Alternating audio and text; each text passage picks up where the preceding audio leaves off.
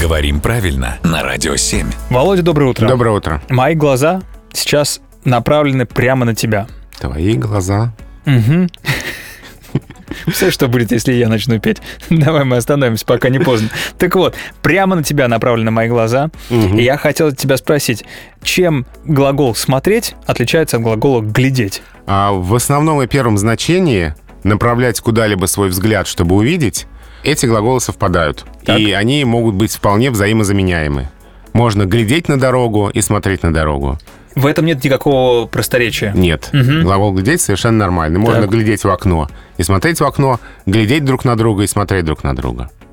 Но э, каждое из этих слов используется в каких-то своих устойчивых оборотах, а кроме того, есть значения, в которых их невозможно заменить одно другим. Например? Ну вот, например, у слова «смотреть» есть значение «воспринимать зрительно и интеллектуально». Например, «смотреть балет». Глядеть болеет. Да, «смотреть фильм». Глядеть фильм м, не работает. Не работает, правда? А слово «глядеть» используется в разных устойчивых выражениях. «Пойду, куда глаза глядят». Мгм. И мы здесь не скажем, куда глаза смотрят. А, или э, «глаза б мои на тебя не глядели». Ага. То есть вот, вот не хочу тебя видеть. Да. И здесь именно слово «глядеть». Вот что значит, когда человек интересные, удивительные вещи рассказывает. Я до сих пор от тебя, Володь, взгляд так и не оторвал.